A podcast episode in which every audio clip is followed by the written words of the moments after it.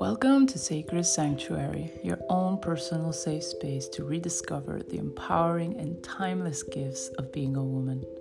My name is Jasmine, and I am the founder of Sacris. I am a mother, a wife, a period blood artist, and a tantric practitioner.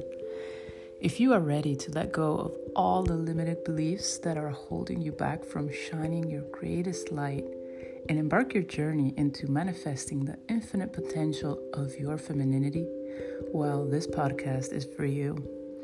I share tons of free, valuable content from the knowledge I gathered over the years from my journey. You can also find me on Instagram where I'm mostly active. Thank you for being here and welcome to the sanctuary.